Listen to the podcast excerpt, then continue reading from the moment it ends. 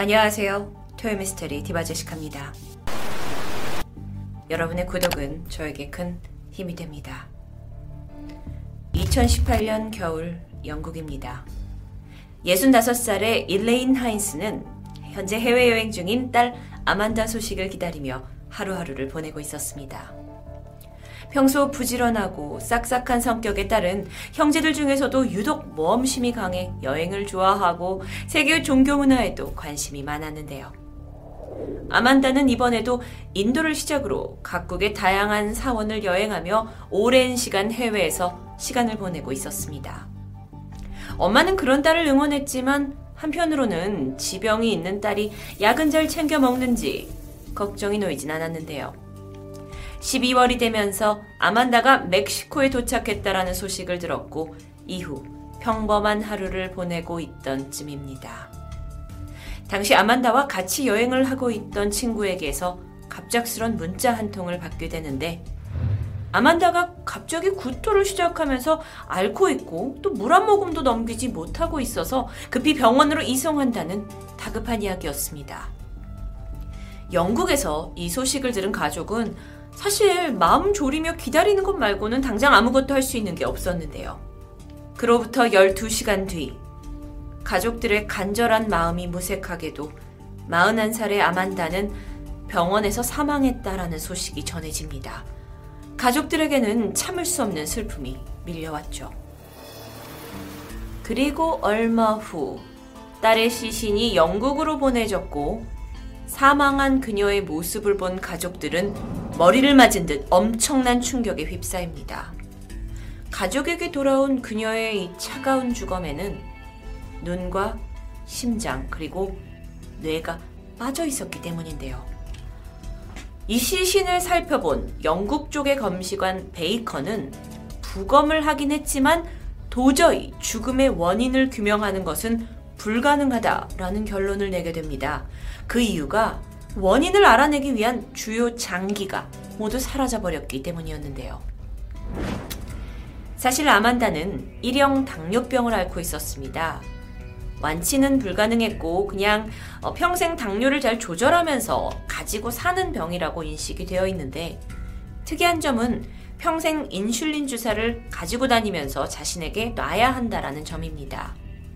그런데 만약 정해진 때에 이 주사를 맞지 못하면 당뇨병성 케토산 혈증이라는 증상이 나타나면서 심한 갈증과 구토가 보이고 혹여 초기에 적절한 조치를 취하지 않으면 사망에까지 이를 수 있었습니다. 아만다가 사망한 날을 돌이켜보면 그녀는 인슐린 주사를 제때 맞지 못해서 구토나 갈증 같은 케토산증을 겪었을 수도 있습니다. 실제로 멕시코 병원에 이송되었을 때 보인 증상과도 일치했죠. 하지만 해당 병원에서 영국 쪽에 제출한 임상 서류를 보니까 이게 어딘가 석연치가 않습니다. 그때 당시에 동행했던 친구 증언, 그리고 그날 아만다의 증상을 종합해 보면 사망 원인은 급성 자명, 장염에 따른 케토산증으로 보이는데 이상하게도 멕시코에서 보낸 서류에는 아만다가 단순 심장마비로 인해서 사망했다라고 써져 있는 것이었죠. 영국 쪽 검시관 베이커는 정확한 조사를 위해서 나머지 신체 조직을 보는 게 반드시 필요하긴 하지만 지금 이 상태만 보더라도 이게 사망 원인이 심장마비로 보이지 않는다라고 밝혔습니다. 가장 이해할 수 없는 건 당뇨병 환자의 경우 의사가 이제 환자가 왔을 때 반드시 혈당 수치나 인슐린 처치에 대한 기록을 남겨야 되는데 그런 기록도 증거도 전혀 없다라는 것이었죠. 오히려 인슐린 주사를 마치 장시간 일부러 놓지 않은 듯한 아주 높은 수준의 아세톤 레벨이 관찰됩니다. 아, 이렇게 정말 의심스러운 상황에 대해서도 멕시코 병원은 자신들의 책임을 전면 부인합니다. 병원에선 우리가 시신을 넘겨주기 전까지 뭐 다 장기가 있었다! 라고 주장을 했고, 아, 그러면 경찰한테 넘겨준 다음에 경찰에선 어때냐? 경찰에선, 멕시코 경찰은 이에 대해 언급을 거부하면서 책임을 회피했던 거죠. 당시 수사를 맡은 멕시코 현지 검사는, 음, 그 해당 멕시코 병원이 원래 환자 사망률이 90%가 넘는 아주 좋지 않은 시설이다. 어, 그래도 뇌까지 사라진 건 정말 이상한 일입니다. 라는 말만 남겼을 뿐 사라져버린 장기에 대해선 그 어떤 조사도 진행하지 않았습니다. 아, 이렇게 되니까 영국의 가족들은 너무도 비통했지만 아니 달리 할 수 있는 일이 없었죠. 갑작스러운 딸의 죽음, 이해할 수 없는 장기 실종. 이 사건은 큰 이슈를 불러 모았지만 변한 건 없었습니다. 결국 아만다는 텅 빈 시신의 상태로 장례를 치러야만 했는데요. 그런데 이렇게 끔찍한 사건이 벌어진 지 한 달도 채 못 되어 아주 비슷한 사건이 발생합니다. 이번에는 멕시코에 거주하고 있던 한국인 김 씨가 갑작스러운 죽음을 당했고 그의 시신이 본국에 돌아왔을 때 뇌와 심장, 위가 없는 상태였던 겁니다. 멕시코 현지에서 태권도 도장을 운영하는 35살 한국인 김 씨는 1월 2일 자정에 다른 교민 몇몇과 언쟁을 벌이게 됩니다. 처음에는 가볍게 시작된 신랑이었는데 그, 이게 점점 이제 몸싸움으로 번졌고 뒤엉키다가 도중에 김 씨가 바닥에 쓰러져 버린 겁니다. 당시 목격자들은 김 씨가 갑자기 소리를 내며 기절했다고 말했고요. 하지만 기절한 김 씨가 이내 상태가 좀 좋지 않다라고 판단이 되었고 바로 병원으로 이송을 했지만 김 씨는 결국 뇌출혈을 일으켜 죽음을 피하지 못했습니다. 그런데 멕시코 현지 부검에 의해 김 씨의 죽음이 자연사로 결론이 납니다. 몸싸움과는 상관이 없이 김 씨가 건강 상태가 좋지 않아서 뇌출혈이 발생했다고 판단을 해버린 거죠. 그러다 보니까 유가족은 이거 이상하다 하고 강한 의심을 주장합니다. 보시는 것처럼 이 확인된 사건 현장의 CCTV 영상에 따르면 김 씨가 몸싸움 도중 머리를 심하게 부딪히는 장면이 있습니다. 그러니까 사인이 되는 뇌출혈이 이런 외부 충격 때문인 것으로 보일 수도 있죠. 게다가 사고가 발생한 장소에서 이송된 병원까진 사실 차량으로 5분밖에 안 되는 거리였는데 어찌된 일인지 병원에 도착한 시간은 20분을 넘긴 시각이었습니다. 그래서 김 씨가 병원에 도착했을 때 그는 이미 사망한 상태였어요. 그런데 정말 심각한 문제는 지금부터입니다. 한국에서 정확하게 이 사인 분석을 위해 돌아온, 돌아온 시신을 보니까 뇌와 심장, 위가 없었던 겁니다.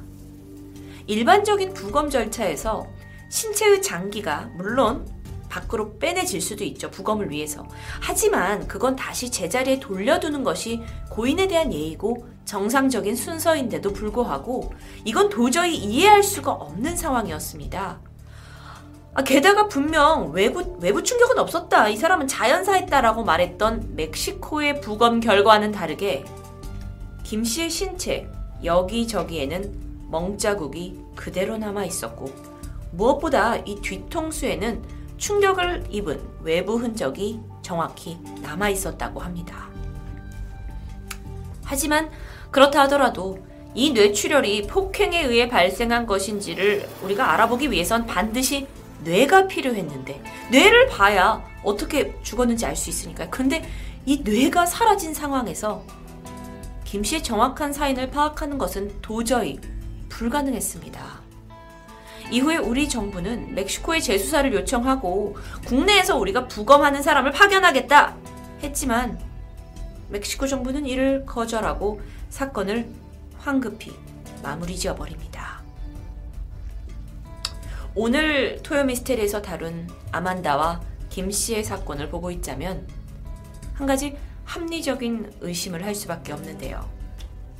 그들의 죽음에 장기 밀매가 개입된 것은 아닐까 하는 생각입니다. 불법 장기 밀매는 실제 하는 일입니다. 어둠의 경로를 통한 시장은 특히 인도네시아, 중국, 인도, 남아프리카, 브라질, 그리고 멕시코에 활성되어 있다고 하는데요. 이렇게 이 지하 시장에서 장기 밀매가 활발하게 이루어지는 이유는 분명합니다. 합법적으로 장기를 기증하려는 사람의 수에 비해 장기를 원하는 수요가 너무도 많기 때문이죠. 실제로 WHO의 조사에 따르면 2010년 한해만천 개의 인간 장기가 블랙마켓에서 거래되었다고 합니다. 이렇게 불법적으로 취득이 된 장기는 가난한 지역에서 부자 국가로 이동이 되고요. 대부분 국가적으로 가장 그 소비를 많이 하는 곳은 미국과 유럽 국가, 캐나다, 그리고 이스라엘로 알려져 있습니다.